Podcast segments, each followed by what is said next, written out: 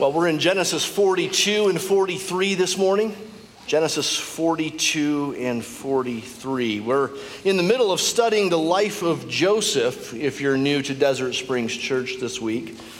And if you're new to the Bible, you might understandably be more familiar with Andrew Lloyd Webber's musical, Joseph in the amazing Technicolor Dreamcoat, than you are the biblical story. There are important differences between the play and the biblical account. And don't worry, I won't give you a, a petty, bit by bit theological critique of the musical, but the big picture difference uh, should capture our attention, I think. The musical begins with the narrator telling us all I need is an hour or two to tell the tale of a dreamer like you.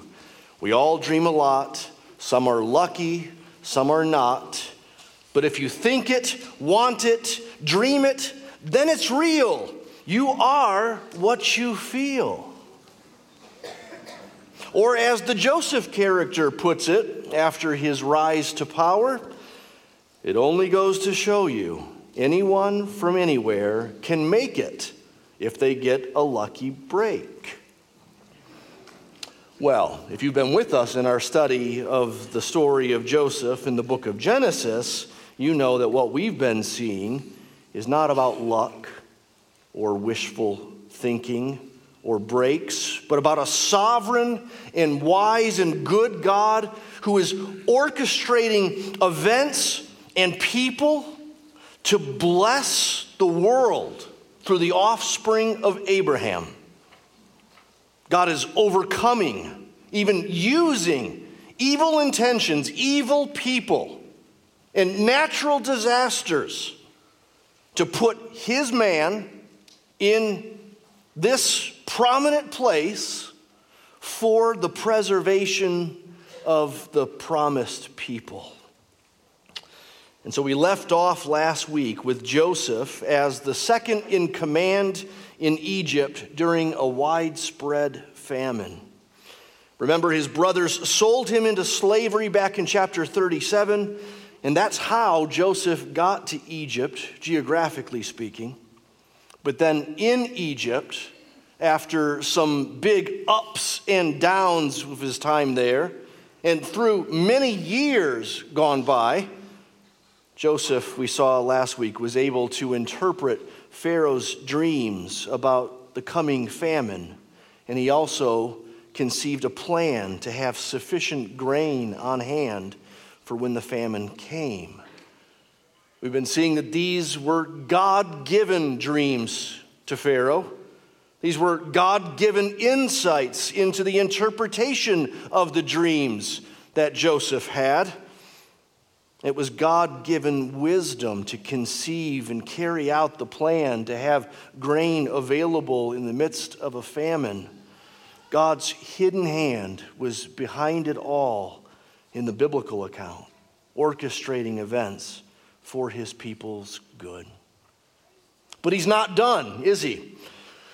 The story is far from done at the end of chapter 41 of Genesis. Several matters still need settling. For example, Joseph once dreamed that his family would bow before him someday. But at this point in the story, his family is hundreds of miles away from him in Canaan.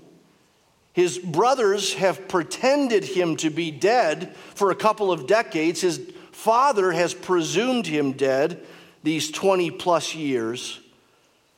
So, will his family really bow before him as God seemed to have revealed? Will there be family reconciliation going forward? Will there ever be any healing between these people? And will Joseph's brothers, the future figureheads of the 12 tribes of Israel, Will they have any spiritual wake up call? Or will they continue in their treacherous ways? Well, Genesis 42 and 43. Let's just start with chapter 42. It's a big chapter, it'll take us about six minutes to read it. When Jacob learned that there was grain for sale in Egypt, he said to his sons, Why do you look at one another? And he said, Behold, I have heard that there is grain for sale in Egypt.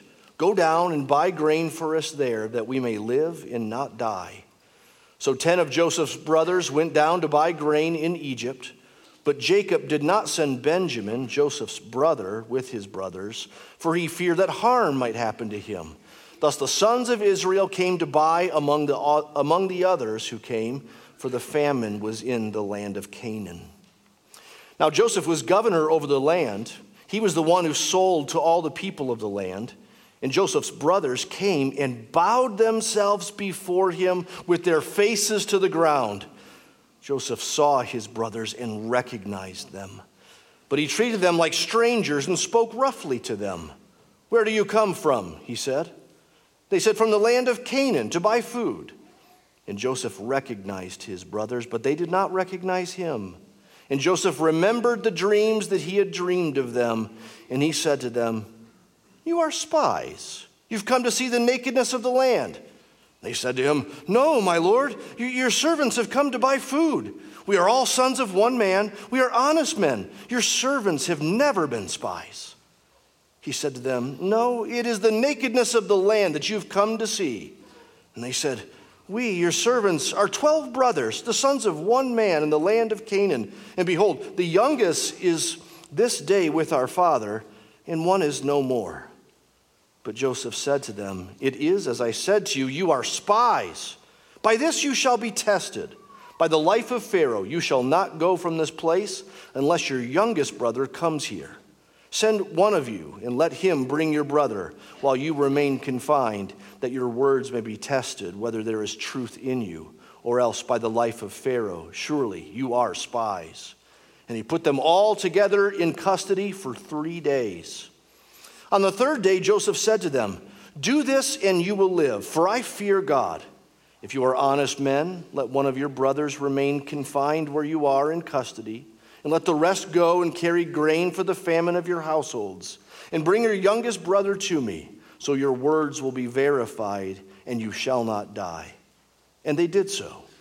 Then they said to one another, In truth, we are guilty concerning our brother, in that we saw the distress of his soul when he begged us and we did not listen. That is why this distress has come upon us. And Reuben answered them, did I not tell you not to sin against the boy? But you did not listen. So now there comes a reckoning for his blood. They did not know that Joseph understood them, for there was an interpreter between them. Then he turned away from them and wept. And he returned to them and spoke to them. And he took Simeon from them and bound him before their eyes. And Joseph gave orders to fill their bags with grain and to replace every man's money in his sack and to give them provisions for their journey. This was done for them. Then they loaded their donkeys with their grain and departed. And as one of them opened his sack to give his donkey fodder at the lodging place, he saw his money in the mouth of his sack. He said to his brothers, My money has been put back. Here it is in the mouth of my sack. At this, their hearts failed them, and they turned trembling to one another, saying, What is this that God has done to us? When they came to Jacob, their father, in the land of Canaan, they told him all that had happened to them, saying, The man, the Lord of the land, spoke roughly to us and took us to be spies of the land.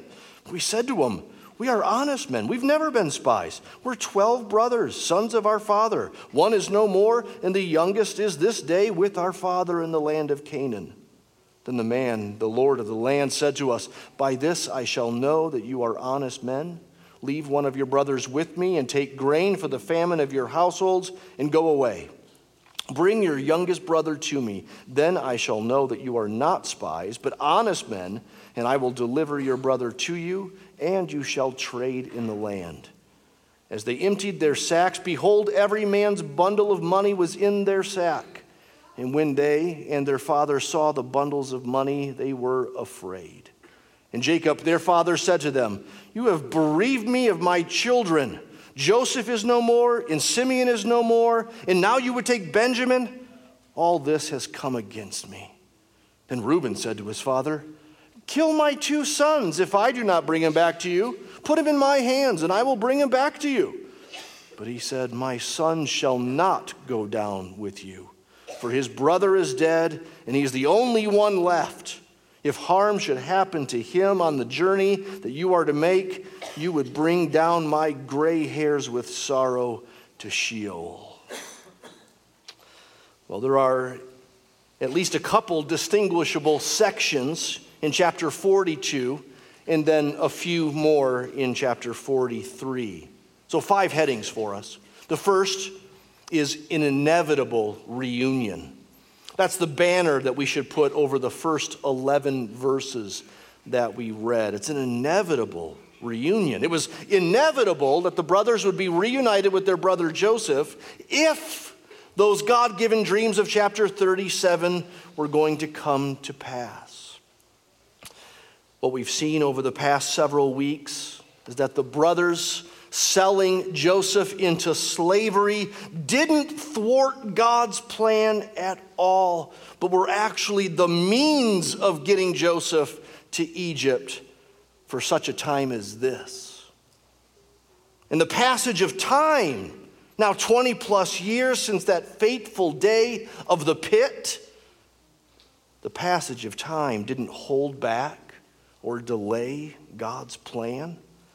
It took 20 years of God pruning his servant Joseph to get him ready for such a time as this. It took 20 years for conditions to be perfect for such a time as this, with famine in all the land and food available only in Egypt, and Joseph in charge of the whole food operation in Egypt. Conditions are perfect. And so it's a desperate situation, but one that God is behind. Psalm 105, in discussing this very passage, tells us that God Himself was the one who stopped the food and brought the famine. And yet, it is a severe famine.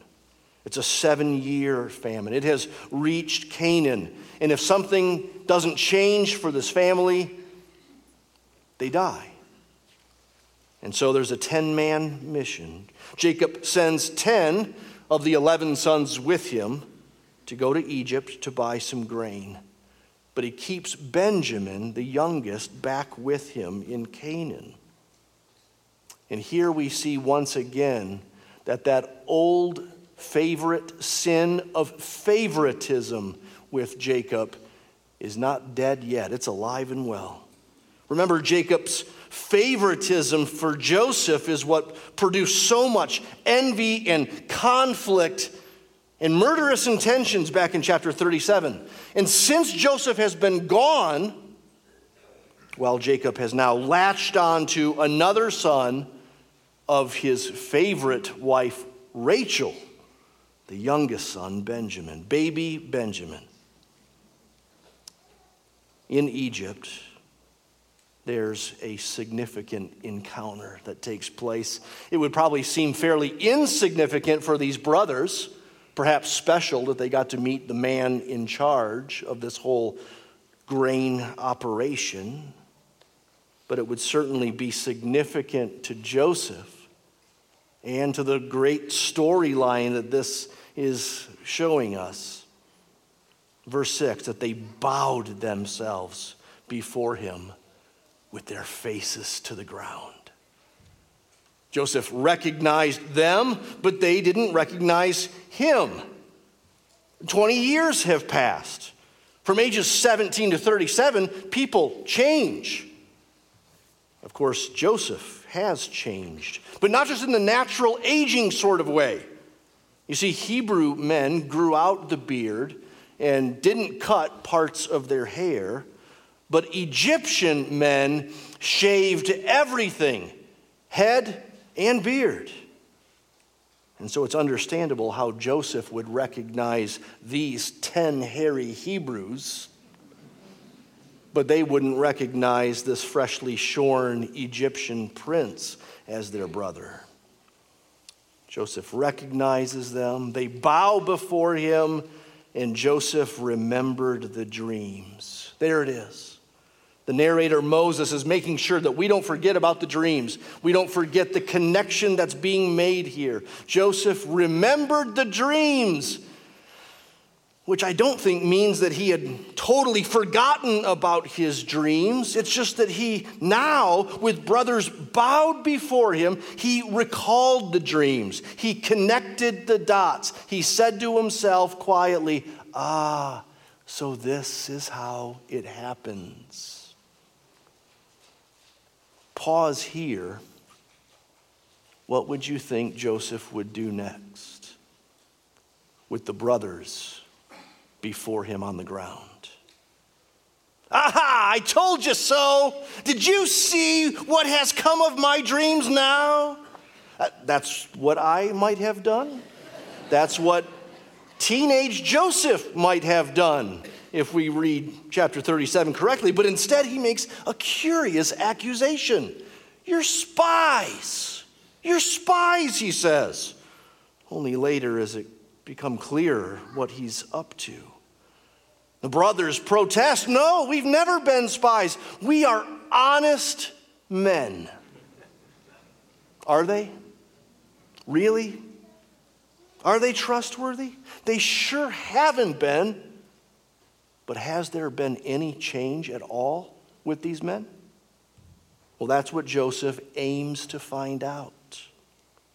So, secondly, we see awakening the conscience. That's the banner that we can put over the rest of this chapter. Awakening the conscience. Now, now, people have a hard time understanding this part of the story. Even some Old Testament scholars wonder if, Jesus, if Joseph was being vindictive to his brothers, at least for a little bit until he softens up, or that he was trying to, well, he was just winging it. He didn't really have a good plan. He kept changing the plan and rather clumsily. But I think Joseph is being shrewd and strategic for his brother's own good. It says he is testing them. Verse 15, by this you shall be tested. He's testing to see if there has been any change in them over these years or whether they're still hopelessly untrustworthy as ever. And so the test Nine brothers will go back to Canaan and fetch the youngest brother, bringing him back to Egypt, while one of the brothers waits in prison in Egypt. And here's the test what will they do? What will they do with the youngest brother this time as they travel and are away from home? Will they be concerned for the brother that's locked up back in Egypt while they're gone? But before that plan is exacted, executed, Joseph puts all 10 brothers in prison for three days, perhaps to have them think about this test and what they're going to do with it, perhaps to think about what they've done. And by the way, that's another reason for all the maneuvering that Joseph is doing here. He's putting his brothers in situations similar to what he's been through, what they've put him through, hopefully to jog their memories and to pierce their conscience. He's seeking to awaken their calloused consciences. And by God's grace, it actually has that effect. Verse 21 They said to one another, In truth, we are guilty concerning our brother, in that we saw the distress of his soul when he begged us and we did not listen. that is why this distress has come upon us. Now, they don't mention God by name here in this confession, but they imply that their present hardships are a result of their past sins and guilt. They're implying that God is doing this to them. They are reaping what they've sowed. God is bringing about circumstances for them to see their sin and to feel their guilt and to admit it. Maybe for the first time in 20 years. For 20 years, they've suppressed this guilt. For 20 years, they kept up the lie. For 20 years, They let their father mourn a son's death. But they didn't stay there. They, they broke by God's grace. They confessed. They came clean with one another. They said it out loud. Do you need to do that today? Maybe there is sin in your life that you have suppressed, guilt there that you don't talk to God about. And maybe today would be the day that you say it to Him, and maybe even say it to someone else. Now, their confession in verse 21 was spoken in, in Hebrew, and so the brothers supposed that Joseph wouldn't understand what they said, but he knows Hebrew, and so he heard what they said and he wept. Why did he weep here? Probably for multiple reasons. Isn't that the way emotions work? It's not just one thing, it's probably in reliving. And what they said, he, he briefly relived that horrible moment at the pit. And it's probably also at the relief that his brothers were finally owning up to their guilt and even owning up to the hurt that it caused Joseph. We saw the distress of his soul, they say. But there's still another test, a test of sorts, before they leave for Canaan. Joseph sells them the grain that they came to buy, but he has his servants secretly put the money back into their bags. Are they honest men? Will they return for a brother if they've made out with some extra loot? And so the brothers discover the extra money on their journey back home and they are terrified. They wonder if God has done this to them. Jacob back home. Father Jacob is also afraid about all this. Yes, they now have grain, that's good, but Jacob hears about the surprise money that's not theirs he hears about Simeon's confinement back in Egypt and about the demand from the prince of Egypt that his youngest son be brought to Egypt. Jacob insists that his baby Benjamin will not be going back to Egypt with his brothers. He says, Joseph's gone, now Simeon's gone, and I will not lose my son, my only one left. He said that to sons. This is a messed up family. I mean, and the chapter ends with them at a seeming impasse back in Canaan. And so we read on. Look at chapter 43 as we read on. Why don't we stand for reading some of these verses just to break this up a bit? Chapter 43. Look on as I read. Now the famine was severe in the land, and when they had eaten the grain that they had bought from Egypt, their father said to them, Go again, buy us a little food. But Judah said to him, The man solemnly warned us, saying, You shall not see my face unless your brother is with you. If you will send our brother with us, we will go down and buy you food. But if you will not send him, we will not go down. For the man said to us, You shall not see my face unless your brother is with you. Israel, Jacob said, Why do you treat me so badly as to tell the man that you had another brother? They replied, The man questioned us carefully about ourselves and our kindred, saying, Is your father still alive? Do you have another brother? What we told him was an answer to these questions. Could we in any way know that he would say, Bring your brother down? And Judah said to Israel, his father, Send the boy with me, and we will arise and go that we may live and not die, both we and you, and also our little ones. I will be a pledge of his safety. From my hand you shall require him. If I do not bring him back to you and set him before you, then let me bear the blame forever. If we had not delayed, we would have now returned twice. Then their father Israel said to them, If it must be so, then do this. Take some of the choice fruits of the land in your bags and carry a present down to the man a little balm, a little honey, gum, myrrh, pistachio nuts, and almonds. Take double the money with you. Carry back with you the money that was returned in the mouth of your sacks. Perhaps it was an oversight. Take also your brother and arise. Go again to the man. May God Almighty grant you mercy before the man, and may he send back your other brother and Benjamin. And as for me, if I am bereaved of my children, I am bereaved. So the men took this present, and they took double the money with them and Benjamin, and they arose and went down to Egypt and stood before Joseph. We'll stop there for now. You could be seated. We can put another banner over this portion that we just read making restitution. Making restitution. The famine grows more severe, grain is now running low, and we don't know how long it's been since they were last in Egypt, but it was long enough for them to go through whatever grain they got in Egypt, so it must have been months. Judah, who, by the way, starts looking more like the real leader of the family at this point, grows impatient with his father's passivity. And he pleads with him to send the sons with Benjamin to Egypt to get more grain. And Benjamin must go. That's the deal. That's what the man said.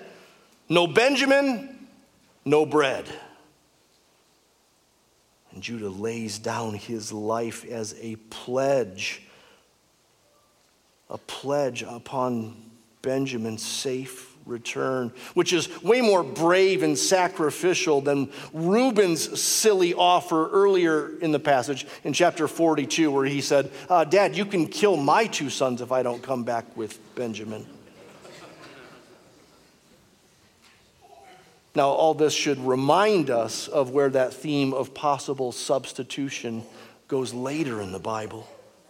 That there is one from this very family line, there is one who will later be called the line of the tribe of Judah, who will lay down his life, literally, as more than a pledge, but as a substitute sacrifice that we might go free. That's where this story's headed in the big picture. But back to Canaan, Jacob finally relents. And then in verses 11 to 14, you've got this little pocket there where a present is prepared, a plan is made, and a prayer is prayed. A present is prepared, a, a little balm, a, a little Burt's Bees, a little honey, some gum, some pistachio nuts, some almonds, you know, a gift basket. Who doesn't like a gift basket? The plan is made. Verse 12 take the money that you found in the sack and double it. Bring that with you. They're seeking to make restitution here. They're trying to make things right. The ironic thing here is that in this matter of what they did in Egypt, they did nothing wrong. They didn't steal. But Egyptian rulers can be precarious, and guilty consciences can often feel guilty even when they're not. A prayer is prayed. Look at verse 14. May God Almighty, El Shaddai, may He grant you mercy before the man. Note that word mercy, we'll come back to it. May God Almighty grant you mercy. Father Jacob prays. And will God answer it? Well, we read on. Verse 16 When Joseph saw Benjamin with them, he said to the steward of his house, Bring the men into the house and slaughter an animal and make ready for the men who are to dine with me at noon. The man did as Joseph told him and brought the men to Joseph's house. And the men were afraid because they were brought to Joseph's house. And they said, It is because of the money which was replaced in our sacks the first time that we are brought in, so that he may assault us and fall upon us to make us servants and seize our donkeys. So they went up to the steward of Joseph's house and spoke with him at the door of the house. And they said, Oh, my Lord, we came down the first time to buy food. And when we came to the lodging place, we opened our sacks and there was each man's money in the mouth of his sack, our money in full weight. So we have brought it again with us, and we have brought other money down with us to buy food. We do not know who put our money in our sacks. He replied, Peace to you. Do not be afraid. Your God and the God of your father has put treasure in your sacks for you. I received your money. Then he brought Simeon out to them. And when the man had brought the men into Joseph's house and given them water and washed their feet, and when he had given them their donkeys' fodder, they prepared the present for Joseph's coming at noon, for they heard that they should eat bread there. When Joseph came home, they brought into the house to him the present that they had with him and bowed down to him to the ground. And he inquired about their welfare and said, Is your father well? The old man of whom you spoke, is he still alive? They said, Your servant, our father, is well. He is still alive. And they bowed their heads and prostrated themselves. And he lifted up his eyes and saw brother Benjamin, his mother's son, and said, Is this your youngest brother of whom you spoke to me? God be gracious to you, my son. Then Joseph hurried out for his compassion grew warm for his brother, and he sought a place to weep. And he entered his chamber and wept there. Then he washed his face and came out and controlled himself. In controlling himself, he said, Serve the food. We'll stop there.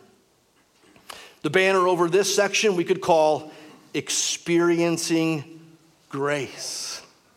Experiencing Grace. The brothers were understandably afraid heading back to Egypt after what happened. They were even more afraid when they were so quickly identified and immediately brought to Joseph's own house. What could that mean?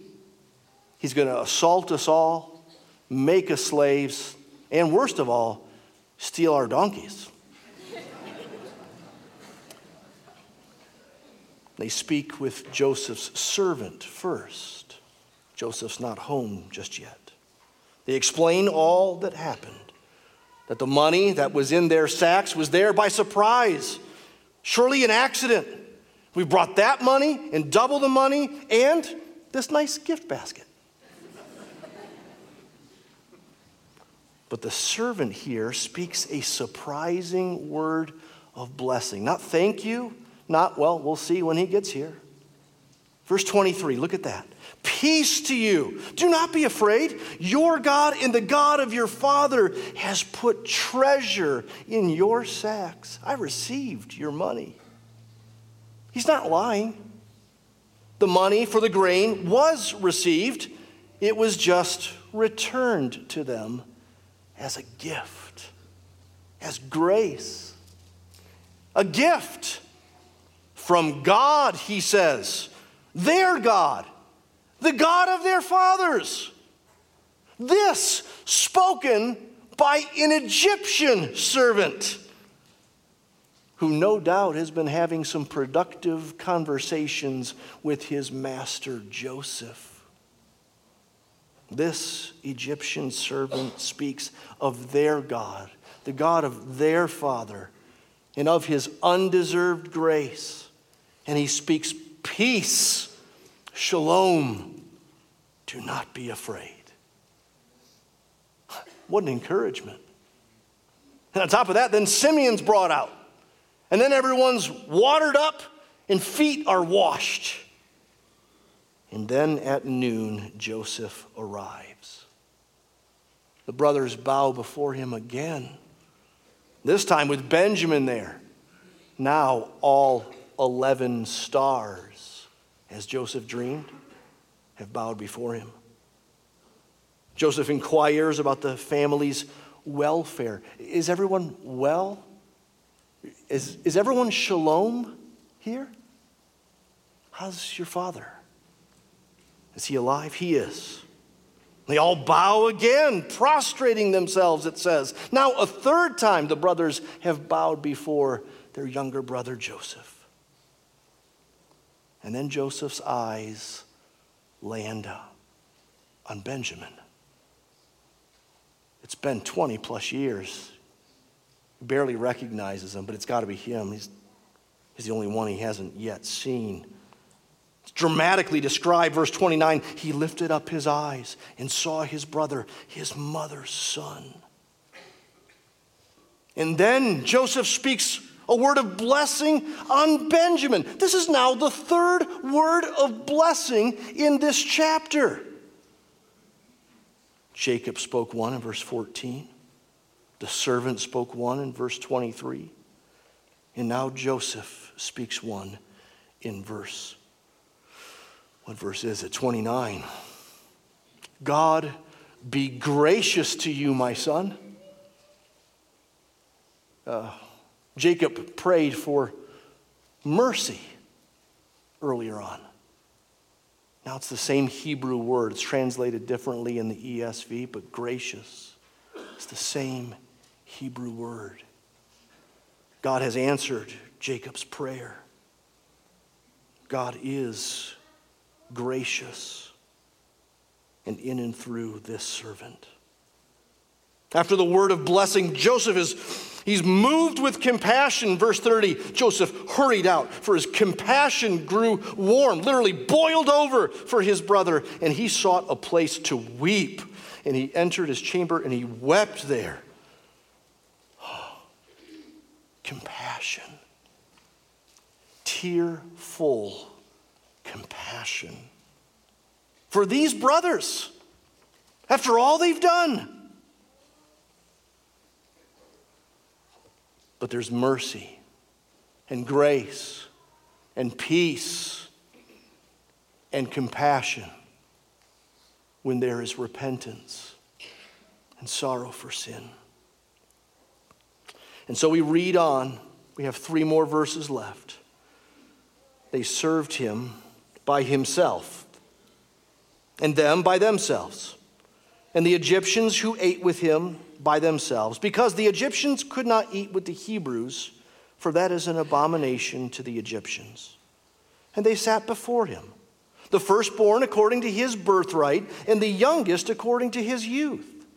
And the men looked at one another in amazement. Portions were taken to them from Joseph's table, but Benjamin's portion was five times as much as any of theirs. And they drank and were merry with him. One last heading transformed by grace. Transformed by grace. We're reminded by the seating arrangement that Joseph is still very much playing the part of an Egyptian, and his brothers still do not know that this great man of Egypt is their brother. They will find out. Tune in next week. And so Joseph eats with the Egyptians, not with the Hebrews, because that's the Egyptian custom. And yet he's slowly preparing them for the eventual big reveal that's to come. And so he seats the brothers in birth order from youngest to oldest guessing the birth order of siblings when kids are, say, ages four to 10 is pretty easy. If I don't know your kids, I probably could do that. But guessing the ages of men who are in their 30s and 40s, and that there are 11 of them, to be seated in perfect birth order, well, it seems to be more than a coincidence, doesn't it? And so they look at each other Wait, you seeing what I'm seeing? And they're amazed. And portions from jo- Joseph's table were shared with them. So if we imagine that they're enjoying some good Kentucky fried chicken, I know it's a little too simple for a man of Joseph's stature. It's, it's better than it's Egyptian fried chicken. So they're being served, and it's two pieces for you and two pieces for you, and two pieces for you. It keeps going. And it gets to the youngest, Benjamin, and they pull out a 10 piece meal. That's pretty good. That's more than he can eat. Benjamin never eats the 10 piece. But why? Benjamin received five times the portion of his brothers. Why? Well, this is yet another test of the brothers. What was that most problematic of family dynamics back in chapter 37? Was it not that deadly recipe of favoritism and envy? With Joseph out of the picture, Father Jacob's favoritism has now been set firmly on baby Benjamin. And his favoritism of Benjamin has not only been highlighted in our passage twice, but it spanned these 20 years since Joseph's disappearance. So, what will the brothers do now when Benjamin is once again favored for no apparent reason? If anyone gets the 10 piece, it should be Simeon, who's been stuck in jail these several months. Will they protest?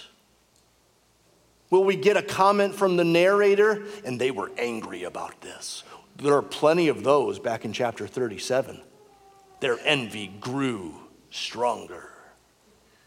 And instead, we read verse 34, the last sentence. They drank and were merry with him.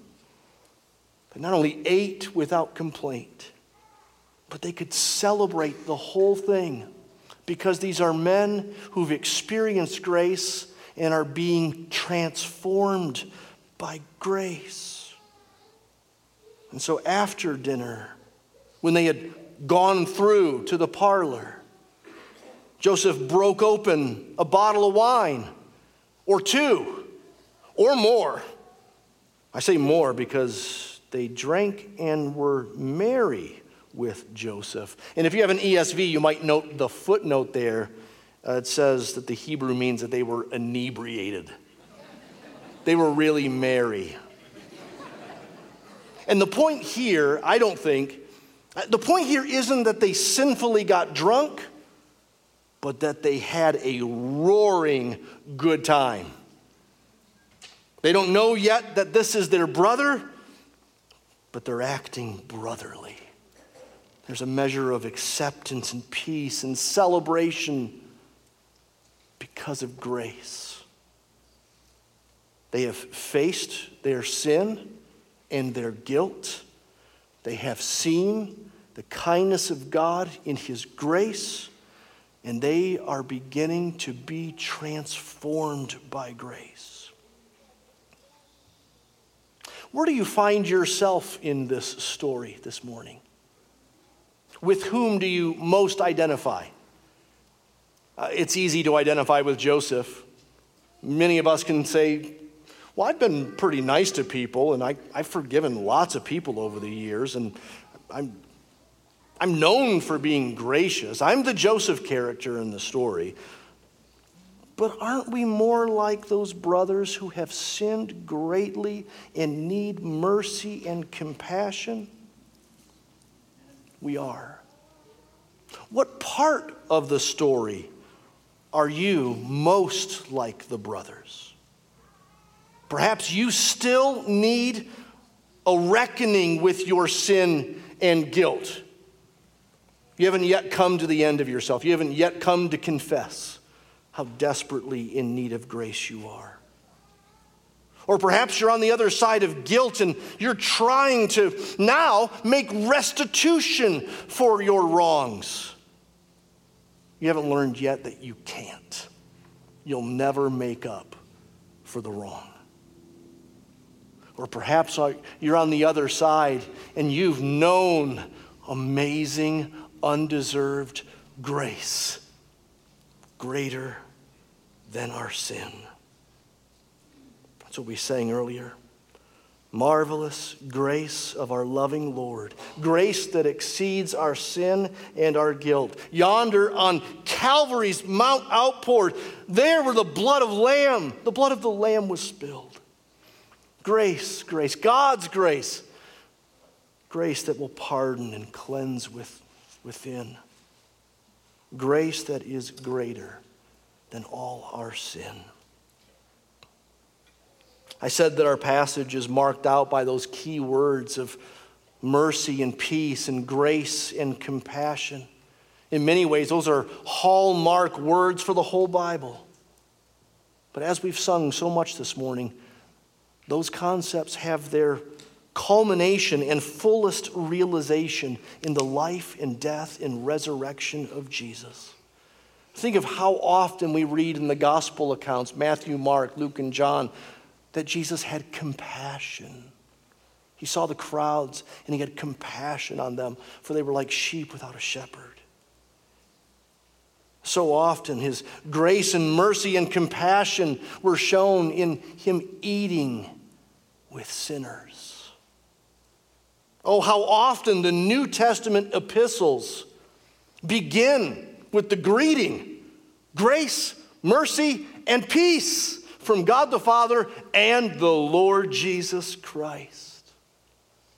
Grace, mercy, and peace comes from the Father and from his Son Jesus on account of his work upon the cross and in his resurrection.